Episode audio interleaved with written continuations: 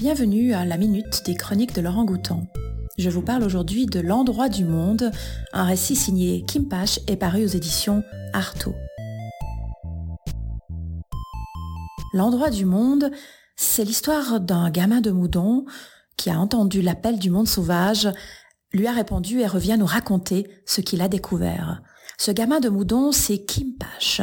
Kim est un homme extraordinaire, trappeur, archéologue expérimental, guide de stage d'immersion en pleine nature, réalisateur d'un film documentaire intitulé Yukon sur les traces des caribous, passeur de savoir traditionnel tant en Europe qu'en Amérique, Kim Pache est désormais une star de la vie sauvage.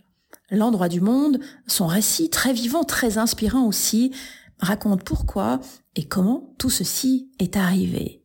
Il y a d'abord des rêves de gosse, le chalet du grand-père, en lisière de forêt vaudoise, dans la bibliothèque des livres sur les Amérindiens, les Inuits ou les aborigènes, qui me découvre que l'on peut parler aux arbres, croire en des esprits, avoir des animaux totems. Puis, à 19 ans, le premier séjour dans une tribu amérindienne de l'Ontario, suivent la découverte de l'archéologie expérimentale pour vivre comme les chasseurs-cueilleurs de la préhistoire. Les séjours de plus en plus longs, en mode trappeur solitaire au fin fond du Yukon, été comme hiver, la survie, la solitude, la joie.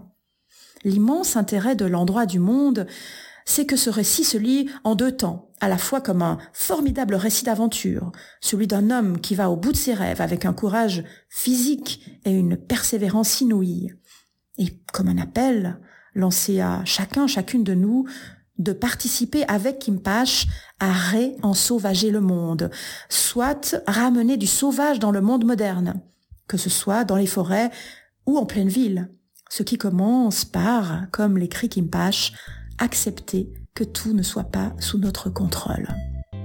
Cette chronique vous est proposée par Isabelle Falconier et les chroniques de Laurent Goutan sont un podcast des bibliothèques de la ville de Lausanne.